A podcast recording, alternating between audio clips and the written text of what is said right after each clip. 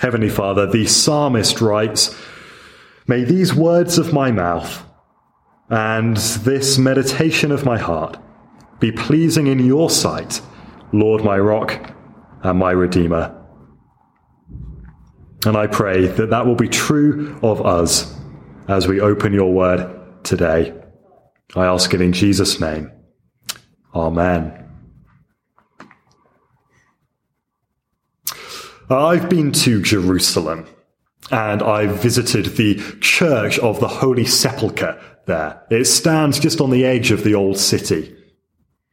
And it's a big, old building, an ancient site. There's been a church on that location going all the way back at least uh, to the three hundreds A D, an ancient place of worship.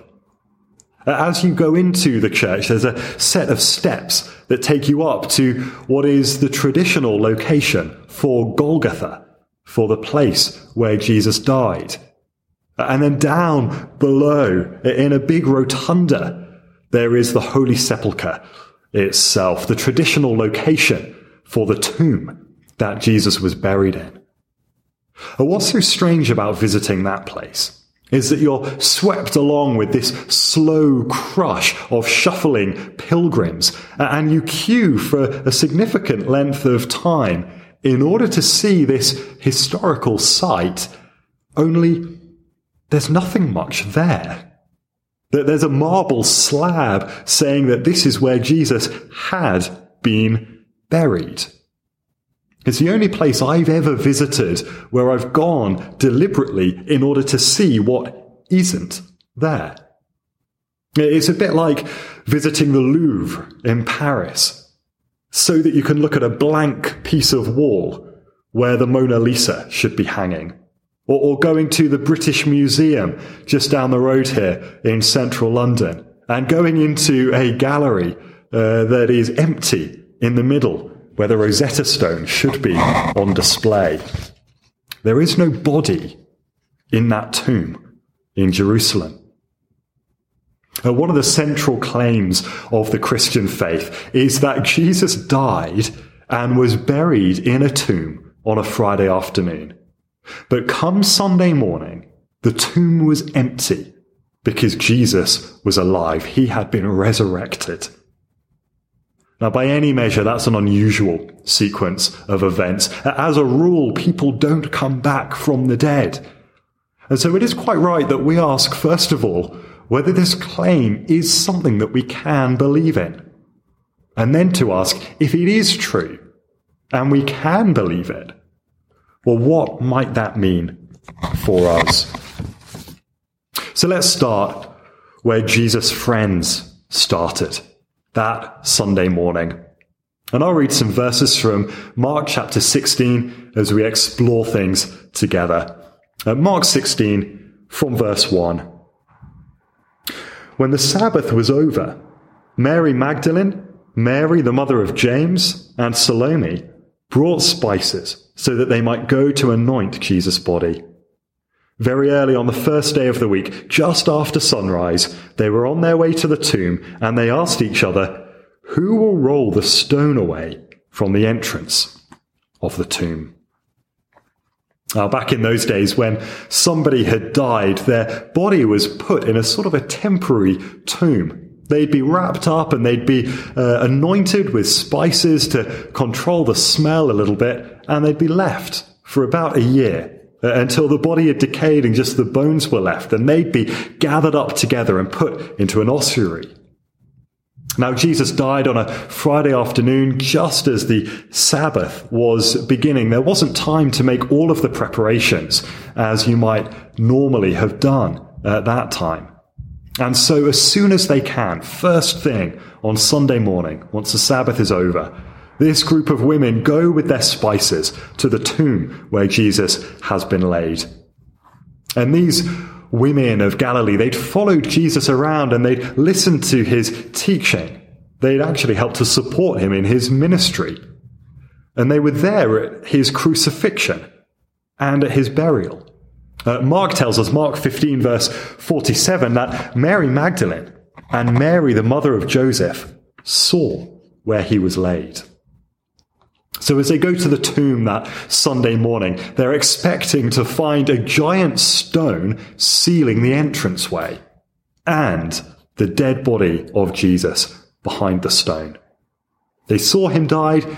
They saw him buried. They really were sure that he was dead. And they weren't the only ones who were certain that Jesus had died.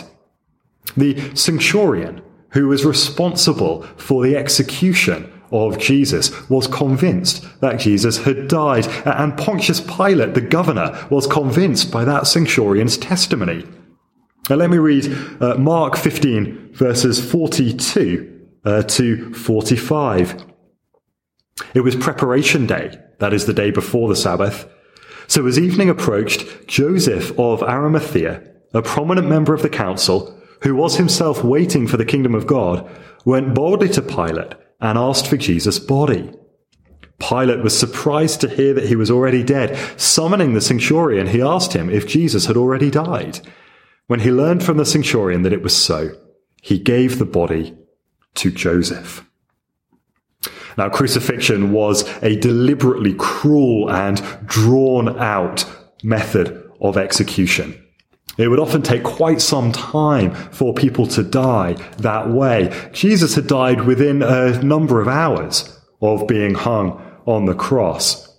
So Pilate summons the centurion to make sure that Jesus really was dead. Now, if there's one thing that Roman centurions can be relied upon to get right, it's the fact that they know how to execute people. This centurion would have killed many people in his time and overseen many executions like this one. If this centurion was sure that Jesus had died, well, Pilate took his testimony, and we can be sure that it was true as well. And then there's Joseph, too. There's Joseph of Arimathea. Uh, Mark fifteen, verse forty-six. Uh, so Joseph bought some linen cloth, took down the body, wrapped it in the linen, and placed it in a tomb cut out of rock. Then he rolled a stone against the entrance of the tomb. Now here's Joseph, a wealthy and an influential man, a member of the governing council. He gives Jesus space, probably in his own tomb. And he makes sure that Jesus' body is laid there, wrapped in linen, the stone across the entranceway to keep it sealed. Nothing in his actions suggests that Jesus' body is anything other than a corpse at this point. The women, the centurion, Joseph of Arimathea, they've all seen enough to be absolutely certain that Jesus really was dead. The evidence is unanimous. That's why the women are so shocked by what happens next. Uh, Mark sixteen, verses four and five. But when they looked up, they saw that the stone, which was very large, had been rolled away. As they entered the tomb, they saw a young man dressed in a white robe sitting on the right side, and they were alarmed. Uh, these women get two big shocks as they arrive at the tomb. Uh, along the way, they've been discussing how they're going to move that stone from the entranceway, but when they get there, that's the first big shock. The stone has already been moved. And perhaps at that point, they're feeling confusion, maybe bewilderment, but that doesn't last long. They enter the tomb, and they find a young man in a white robe sitting there. Everything about this description suggests that this young man is an angel. He's a messenger from God. Uh, verse six, "Don't be alarmed," he said. "You are looking for Jesus the Nazarene who was crucified. He's risen. He's not here. See the place where they laid him. But go, tell his disciples and Peter, he's going ahead of you into Galilee. There you will see him, just as he told you." Uh, they'd thought that Jesus had died. They'd thought that they would never see him again. But here comes the news that Jesus had died, but that he is risen. And they will see him again in Galilee, just as he told you. And perhaps the angel said that in order to jog their memory because, well, this is shocking to them, but it ought not to have been unexpected for them. You see, these women had followed Jesus around and listened to his teaching, and Jesus had taught that he would die. He had also taught that he would be raised from the dead on the third day. One of the themes of Jesus' teaching ministry again and again was his teaching about himself and about his mission. Again and again, he described the way in which he would die and said he would be raised from the dead three days later. So Mark eight, verse thirty-one, uh, he then began to teach them that the Son of Man must suffer many things and be rejected by the elders, the chief priests, and the teachers of the law, and that he must be killed and after three days rise again. And then Mark chapter nine, verse thirty-one, he said to them, the Son of Man is going to be delivered into the hands of men. They will kill him, and after three days he will rise. And again, Mark ten, verses thirty-two to thirty-four. Again, he took the twelve aside and told them what was going to happen to him. We are going up to Jerusalem, he said, and the Son of Man will be delivered over to the chief priests and the teachers of the law. They will condemn him to death and will hand him over to the Gentiles, who will mock him and spit on him, flog him and kill him. Three days later, he will rise. This is so important. As we explore the Christian faith, so much hangs on this. Because if Jesus was right in advance, as he described the way in which he would die and that he would be raised to new life, then we can know for certain that he is trustworthy in all that he says. It means that he's not a liar. It means that he's not a lunatic. It means we can trust him. It also proves that there is a genuine hope in the face of death. If Jesus has conquered the grave, if he's been raised from death, it means that we can be raised from death too. But if Jesus didn't rise from the dead, then he is a liar, and the Christian faith is based on a lie. There's no hope to be found in it at all. That's why those words of the angel to the women in verse seven are so important. Uh, but go, tell his disciples and Peter, he's going ahead of you into Galilee. There you will see him, just as he told you. Other accounts in the Bible tell us that the resurrected Jesus appeared on at least ten separate occasions. In one incident, he appeared to more than five hundred people at one time. And that was no hallucination. Groups don't hallucinate like that, and they don't hallucinate in different times at different places. And this was no ghost or apparition either. The risen Jesus had a physical body. It was a body that would eat and drink, a body that people could talk to and touch. Perhaps the most compelling reason to believe in the resurrection is the transformation that took place in the disciples, the followers of Jesus. They were a, a cowed and a deflated group as Jesus died, much like the women that we've been reading about who visited the tomb. One of them openly doubted, demanded that he put his hand into the nail marks on Jesus' hand. But as the years passed, these disciples scattered across the known world, proclaiming what they had seen to be true, that Jesus had risen from the dead. Many of them died joyfully, holding to this truth because they held to this truth. They knew beyond doubt from the things that they had seen that Jesus had been raised from the dead. They were eyewitnesses to it. It meant that no threat and no torture could cause them to deny it. because they'd seen it for themselves. They'd seen firsthand that Jesus had triumphed over death. And so now death no longer held any power or any fear for them. Now, of course, the, the resurrection, it's a difficult thing to believe.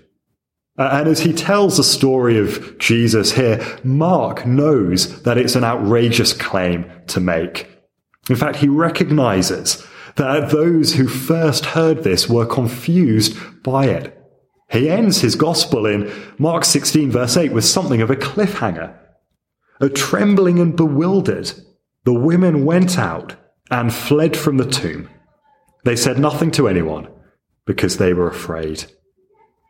Now, even though they had heard Jesus teach about his death and his resurrection in advance, it's too much for them to understand and to accept straight away. It took them a little bit of time. And it could be that you too find it a struggle to accept these things. The temptation may be to forget all of the evidence that we've seen about who Jesus is and what he said and what he said he would do and what he did. Like these women at the tomb, perhaps the temptation to run away from the resurrection and to say nothing more about it. But remember those words of the angel. There you will see him, just as he told you.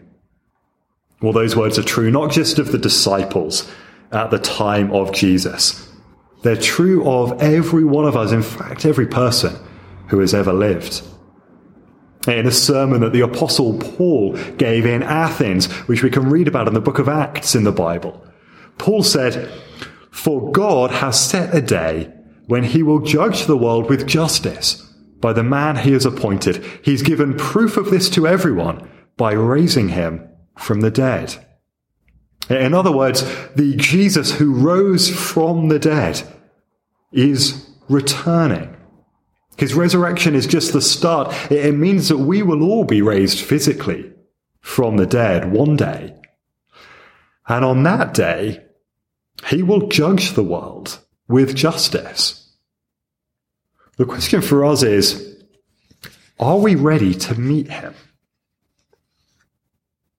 Well, here is where the resurrection of Jesus is good news for us. His resurrection means that there is new life offered to us in him. And where he gave himself up to death on the cross to pay the penalty for sin that deserved death, so in his resurrection, we can be confident that death is defeated and has no hold on us any longer. Jesus offers a fresh start, with sin and its penalty of separation from God paid for, and eternal life in right relationship with God ahead of us. Let me give just one example of such a transformed life as I close here. It's the example of the Apostle Peter. Peter was a fisherman in Galilee who'd been one of Jesus' closest disciples. He's the main eyewitness behind Mark's account of these events in his gospel. And Mark isn't shy about sharing some of Peter's weaknesses and failings. When Jesus had predicted his death, it was Peter who had criticized for him for his mission to go to the cross. When Jesus had told him to keep watch on the night that he was arrested, Peter fell asleep. And then, having promised, "Even if I have to die with you, I will never disown you," Peter, that very same night, denied even knowing Jesus. He denied him three times. Peter recognized his guilt in denying Jesus. He felt the weight of his sin. Mark tells us that as he disowned Jesus for the third time, uh, Mark fourteen, verse seventy-two, uh, Peter remembered the word Jesus had spoken to him. "Before the cock crows twice, you will disown me three times." And he broke down and wept. Peter wept because his sin had caught up with him eventually. He knew that he was guilty. He knew that there was nothing he could do to put things right with God on his own. But that is why the little personal detail from the angel at the tomb is so significant. Mark sixteen, verse seven. But go tell his disciples and Peter, he's going ahead of you into Galilee. There you will see him, just as he told you. It's a beautiful detail. Peter is called out. He is named as one whom Jesus would meet with. Having died to pay for sin, having been raised from the dead to bring new life and a fresh start, Jesus wants Peter to know that he is included. Grieving his sin, trusting Jesus to pay for it, it means that his every denial, his every failure to love God with all of his heart and mind and soul and strength, every failure to love God as he should, is forgiven, fully and finally and forever. These friends can be reunited. Peter's slate can be wiped clean. He can have new life, a fresh start. And that is what Jesus offers to every one of us. His death and resurrection makes it possible. It means that we need not fear death. If we trust Jesus with the forgiveness of our sins, he will take us on the path that he has gone through death and out into new life on the other side. Resurrected bodies, bodies that will never again see sorrow or suffering, see disease or decay. Because of the certainty of the resurrection, we can trust Jesus with our own death. The question then is, can you trust Jesus with your death?